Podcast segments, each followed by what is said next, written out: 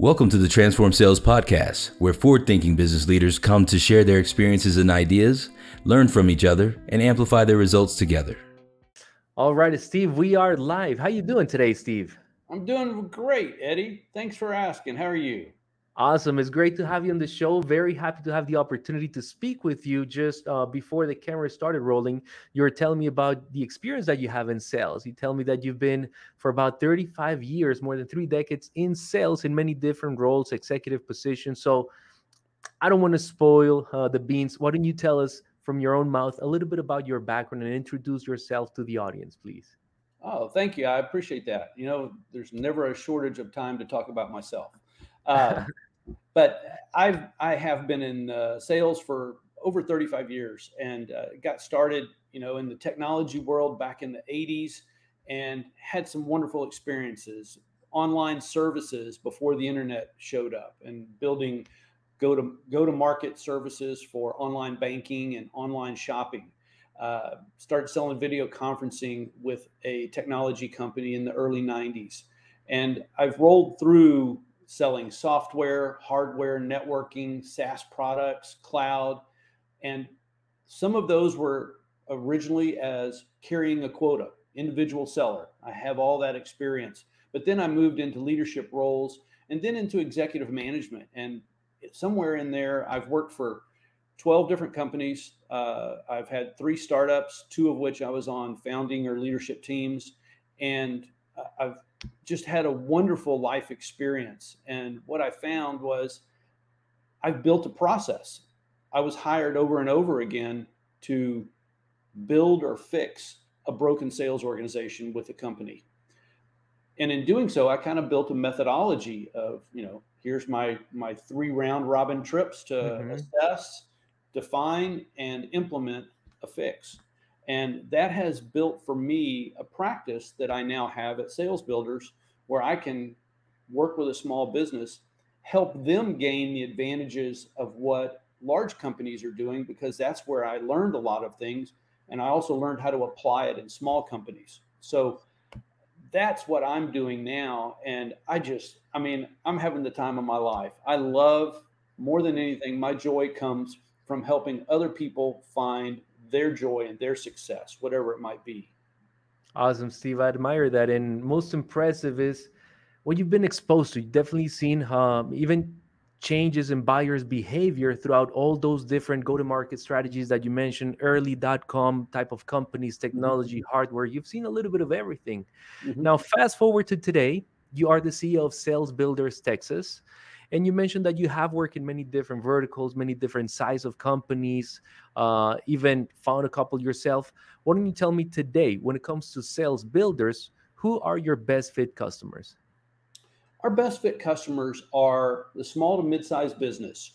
I would say they've been in business at least three years. They're north of 3 million in revenue because up to about 3 million, you're still in startup mode and you're trying to figure it out. But above that, 3 million up to 25 million in revenue, um, owner led in some aspect.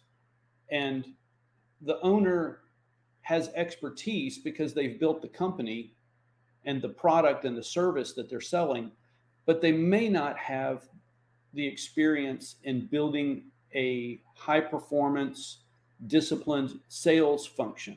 So those clients, those owners that are looking to grow and build a structured, disciplined, reliable, and easily managed sales organization, those are my best clients.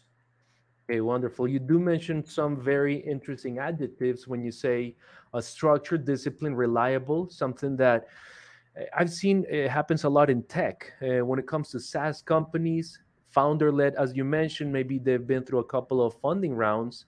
They know how to develop a great product, but not always bringing it to the market. Or sometimes they do in the initial stages, but we've always seen what brought you here won't take you there. And that's where you come in. Uh, you mentioned around three years, three to $25 million. That's when you can really make an impact. When um, you mentioned if they don't have the right time or they don't have the right confidence and their ability to implement the solutions that you provide to them, you can make huge difference. Uh, we were discussing before cameras a little bit of the different um, solutions that you provide. How about we talk a little bit about your services and maybe share some success stories around those services that you provide today?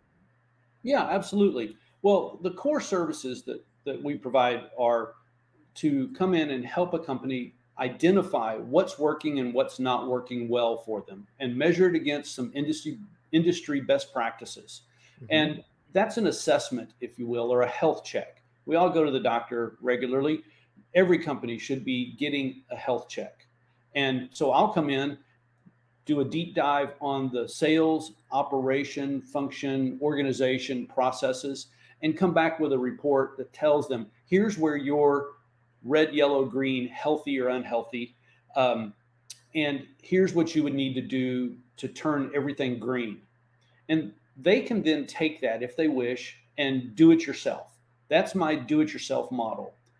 Most companies would not have the experience or confidence. The owners, oftentimes, they don't have the time because they're too busy doing other things, especially in today's economy.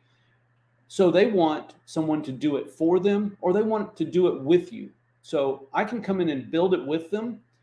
And if they just want to say, hey, I am confident you know what you're doing, go do it for me. I'll lead it for them and turn it over to them. Sometimes in three months, sometimes in a year, I will, it depends on who they have ready to lead the organization.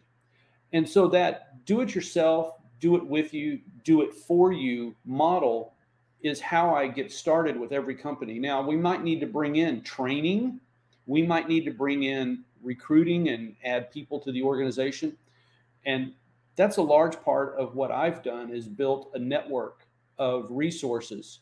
So I have training services, I have recruiting services that I can bring in. We can use their own. It's not mandated that they use what I have. But I have all of those things to build it out fully in the model and manner in which they feel most comfortable. And a lot of it is dictated by how much time a client has. Business owners have to get on the business and not be in the business if they're going to grow. And that's really the focus of what I'm trying to do is create a, a sales function that they can depend upon and rely on to function in a disciplined manner with accountability, using some repeatable processes that they can fall back on if anything goes awry, and they can measure it and easily watch the progress. So the owner can go attend to the other things like getting funding, finding supplies, you know, the other parts of the business. I like that. That that's key because I definitely seen a, a lot of stories where the founders really are fearful of detaching themselves from the sales operation because they've driven it for most of the time and and they fear that if they let go or not even fear they just seen it. The moment mm-hmm. they let go they go on vacation they take some time off to focus on another fires or whatever is going on they see the numbers go down. So it's like how can i make this scalable repeatable and definitely not dependable on me as a leader? I want to unpack a few things that you mentioned. So you start with an assessment, a diagnosis where you check different elements of the revenue operations, basically the sales engine, and see what could be green, yellow, or red. Give some recommendations to hopefully make everything green, scalable, repeatable, consistent, dependable, as you mentioned. And from there, uh, from there, there are three options. You take the analysis and you can implement it yourself you take uh, we do it with you we do it together i walk you through the process but ultimately you take most of the lead in the implementation or i do it for you whenever you do not have the time uh, whenever you are busy. Again different departments growth areas of the business where you need to work on give us everything around revenue generation sales engines and we will work on that. Now pick one of these uh, three scenarios, Steve, where you deliver the service, and tell me or share with me some um, differences that your customers have received before they hire you and after they hire you. What is something that they can see? What would be that service that you would like to highlight? Sure. Um, I'll, use one that I love that was really close to my heart. And it was a number of years ago that I was asked to take over a startup business that had been funded and was three years in, but they had generated no revenue. And the discovery of the high level of spend next to uh, a lack of revenue took place with the investor. And they said, Could you please go over there and take fix that for me?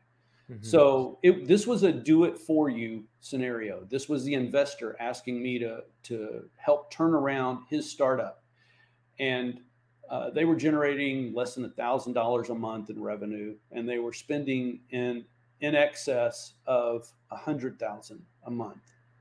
Wow! So this was a big task, but what I had to do was go in and examine the organization and who the entire organization in this case, because I took over as president um, examine the entire organization and look at it operationally uh, and make some changes in personnel and then implement a sales process for them that could quickly generate revenue. And what we ended up doing was building a go to market model that was using partners, not our own salespeople, because the cost of sales was much lower in that model and we could scale very rapidly by implementing with multiple partners. And we used a, a partner led model to go to market. And within 12 months, we were EBITDA positive. So okay, we were generating in excess of a million dollars inside of 12 months. And we built a forecast based on this. And we were headed for 3 million in the second year and 7 million in the third year. And we also took that model and pitched it to potential investors as requested by the original investor. Uh, brought back three offers. Uh, he declined all three of them uh, and held on to the business and and and continued growing it. But my job there was done inside of 12 months, which was to get them to where they were at least covering their own expenses mm-hmm. and had a model for growth that they could rely on, and I could successfully turn it over. And that fit all the criteria for what I do, which was to come in and make and implement the changes such that they achieved the goal they wanted and they could take it over themselves and it avoided a long entanglement for myself and I enabled them to run it. That's beautiful, Steve. So it sounds like this was the done for you solution, right? Summoned by uh, one of the investors. It seems like it was a very uh, it was a sinking ship, if I may say, making uh, one thousand a month, a hundred. They run aground. They had absolutely run aground. Uh, he was ready to pull all funding. Okay, so that's what I was gonna say. There was a limited runway based on yeah, I pulled some funding, but it cannot keep on going like this forever. Exactly. 911, red alert. You come in. Okay, let's go ahead and take an analysis. Now, you one of the things you mentioned earlier is I made some changes in personnel, but for the audience, maybe someone being concerned uh, as to, hey, I, I, do like my team. I don't want to make yeah. that much of changes. That's not a default solution, right? You do an intervention, no. analyze who should stay, who should not, and if if there is worth maybe instead coaching rather than replacing. And can you double click a little bit there for the audience? Sure, absolutely. The last the last resort with respect to personnel is to remove someone from the company. Oftentimes, what you find, uh, uh, people are in a sales position by default because they didn't know what else to accept inside the company, but it's not what they like. And in fact, it may not be their best talent. As much as we do an ideal client profile, mm-hmm. we do an ideal employee profile. Employee.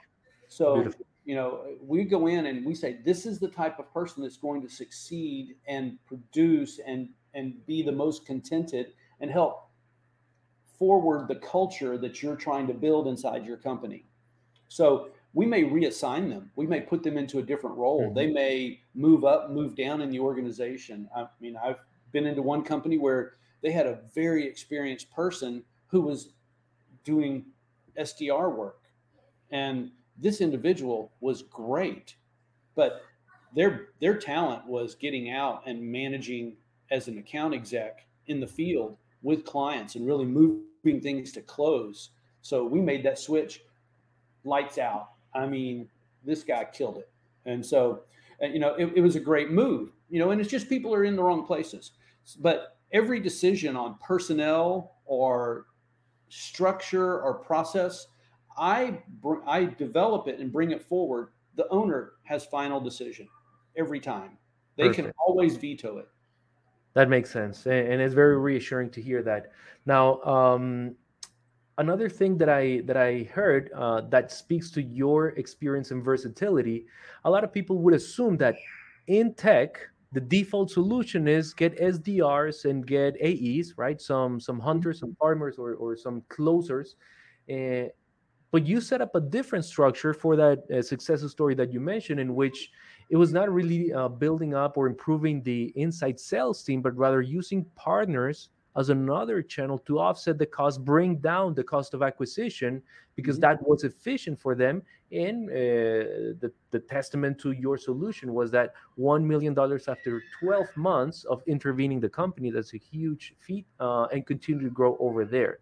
Help me understand a little bit of the um, considerations that you take when you implement one or another solution a lot of it has to do with what they are selling, you know, in the sales cycle and how well they understand their own sales cycle. I mean, some products and services, it's a 30 day sale. You know, you meet a customer and you've got a deal done in 30 days. Others may take up to two years. Um, you know, if you're selling something that's worth, you know, $5 million at a, at a, at a move, that can take a long time. Uh, so depending on that, what type of sales model you need to implement. You know, and and sales methodologies and so forth are so different. Uh, I'm a big believer in outcome-based selling. Um, this is something that Amazon Web Services uses extensively as an example, and and it really it's it, it's very it's just like any other thing. It's common sense.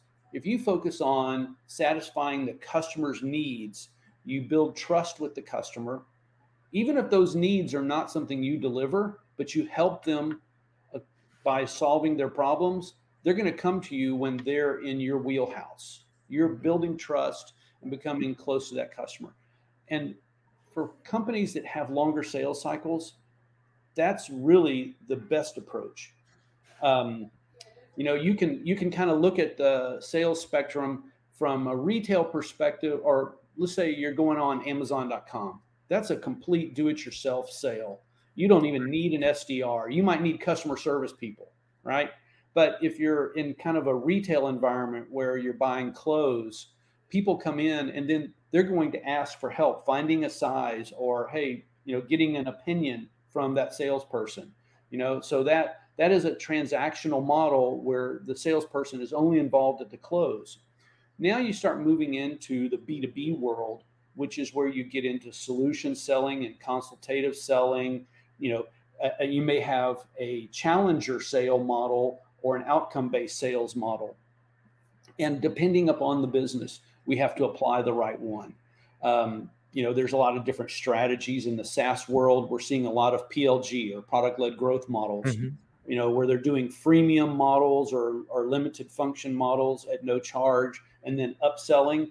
And so if you're doing that, you don't necessarily need an AE. That could be done by an SDR, unless you're doing, you know, and most large corporations are not going to adopt freemium models. Uh, you know, it's not an enterprise level sale model. It's right. more of a, a small business sales model. So I have to adapt based on the business. And there's so many different ways. Channel partners uh, are increasingly a lower cost model for reaching a, a wider audience, you're going to pay them less than you're going to pay a salesperson. And the cost of a bad sales hire is much higher, whereas the cost of a bad channel partner selection is much lower. Right. Okay, wonderful. Those are uh, everything that you just shared just speaks to what you said earlier adaptability. There's mm-hmm. many different models that you can implement as a probably a, as a business owner you may not be familiar with all of them but that's the point you come in you make an assessment you give an, uh, an idea and some recommendations as to what is the best path forward. But as you mentioned earlier as a business owner you always have the ultimate decision on what to implement what not. And of course it, they can also double click in here why would that be a good solution? And i bet there's plenty of examples that you can share. We're running out of time. I want to ask you one very important thing for the audience, um, and it's around advice. What would be an advice some tips that you can give the audience that are listening to you, Steve, right now, considering to use sales builders to intervene their company, what would you tell them if they want to increase the chances of achieving the results they want fast with your services? Sure. Um, the first thing I would say is be open. And if you're a startup, you've already sought advisors and mentors, most likely, and apply that same approach. And don't be afraid of the health check. It's unlikely that anyone is going to be 100% healthy. And it's your best friend because it gives you eyes wide open what you might need to be looking at. So engage in the health check. It can take less than a month, you know, a month to or less is how long it takes, and it's invaluable. The second thing is be open to change. You don't have to adopt and accept everything I might recommend, but be open to change. And then lastly, I would say recognize that you are the leader of the company the, you are not the company, you're the leader. Everybody's looking to you to lead them, not to do it for them. So, stepping out of the internal roles and being the leader of the company as a founder, business owner, is extremely important and very difficult because, as you mentioned earlier, it can be very challenging for someone whose heart and soul is in building a company to let go of something. and my job my job is to make that easier for you so that you have confidence in it. Okay. You want to see your quote unquote baby thrive. Absolutely. people that's going to take it there, trust and be open. So, again, to recap, be open. Mm-hmm. Um, I would imagine you meet a lot of resistance to change sometimes because again, they've created the company, they brought it to this point, and it's hard for a person in that position to then receive advice from a third per- person, right? Someone mm-hmm. that probably have never seen in their business now telling them what to change, but there's a reason for that. There's plenty of experience and baggage behind it that comes with value packed recommendations that they should definitely be open to at least assessing, evaluating, and sometimes let it play. Split test, as we say, A B test it in the field. Number two, don't be afraid of the health check. I really like that. Um, I've seen a lot of people that sometimes they say, Hey, I, I just don't want to go to the doctor because they always find something wrong with me. the more reason why you want to go early. If there's something wrong with you, you want to tackle it earlier, not later when it's been developing for three, five, ten years, and it's really gonna be hard to then bring it back to a healthier uh, status. So definitely don't be afraid of the health check. And lastly, you are the leader, not the company. What I interpret from that, Steve, is empower be willing to empower people so that you can regain some freedom and be able to enjoy the fruits of your labor and, and the business that you've created and, and brought to this point. Steve, that's been some great advice. Is there anything else you would like to share with the audience before we leave? No, I'll just reiterate. If if you look back on everything that I, I talk about, my work is about trying to bring joy to the individual that owns the business and everybody within it to help take their vision and make it happen and to give them the time to enjoy what they've put their blood, sweat, and tears into. And uh, there is nothing more I like than seeing a smile like yours, you know, when we do something, you know, whether it's it's teaching someone how a sales funnel operates and and how it's impactful across the business into supply and and and production as well mm-hmm. as into revenue and forecast you know i just love watching that light come on. And and for me that that's what drives me every day.